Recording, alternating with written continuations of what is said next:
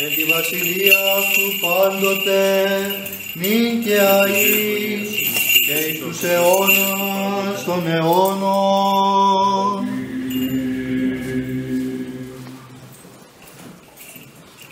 του Αρχιεπισκόπου ημών Βαρθολομαίου, του πατρός και κατηγουμένου της Ευασμίας Μονής Ταύτης Παρθενίου Ιερομονάχου μετά της συνοδείας αυτού, Ιωάννου Ιερομονάχου, Γερασίμου Μοναχού, των αδελφών και συλλειτουργών ημών, πρεσβυτέρων και διακόνων, των πατέρων των ενασκουμένων εν το Αγιονίμο όρη τούτο, των συμμετεχόντων εν τη τελέση της ενεμάκτου ιερουργίας ταύτης, των ευλαβών προσκυνητών, συνδρομητών και αφιερωτών της Ιεράς και της ταύτης νηστή, Κύριος ο Θεός, εν τη βασιλεία αυτού πάντοτε, νυν και αεί και εις αιώνας των αιώνων.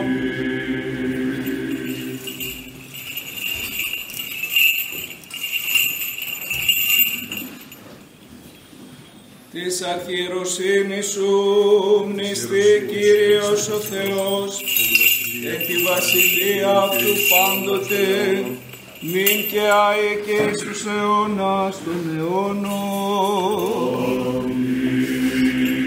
των μακαρίων και αηδήμων κτητόρων της Ιεράς Μονής Ταύτης, πάντων των προαναπαυσαμένων πατέρων και αδελφών ημών, των ενθάδε κειμένων και απανταχού ορθοδόξων, των αηδήμων προκοτόχων ημών αρχιερέων Δαμασκηνού Πολυκάρπου Καλλινίκη Κυρίλου Μαθαίου Νεοφύτου Γεννησίου, Κυρίλου Γερασίμου Γρηγορίου Γερασίμου Δανίλ Γαβρίλ και Καλλινίκου και πάντων των αηδήμων προκατόχων ημών, και όν τα ονόματα μνημονεύσαμεν εν τη Θεία και Ιερά προθέση ζώντων τε και κεκοιμημένων και της ιεροσύνης και διακονίας ημών.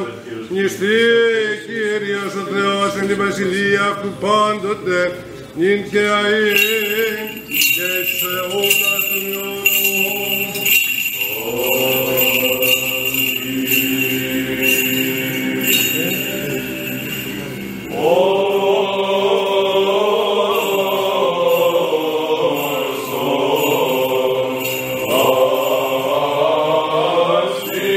Yeah.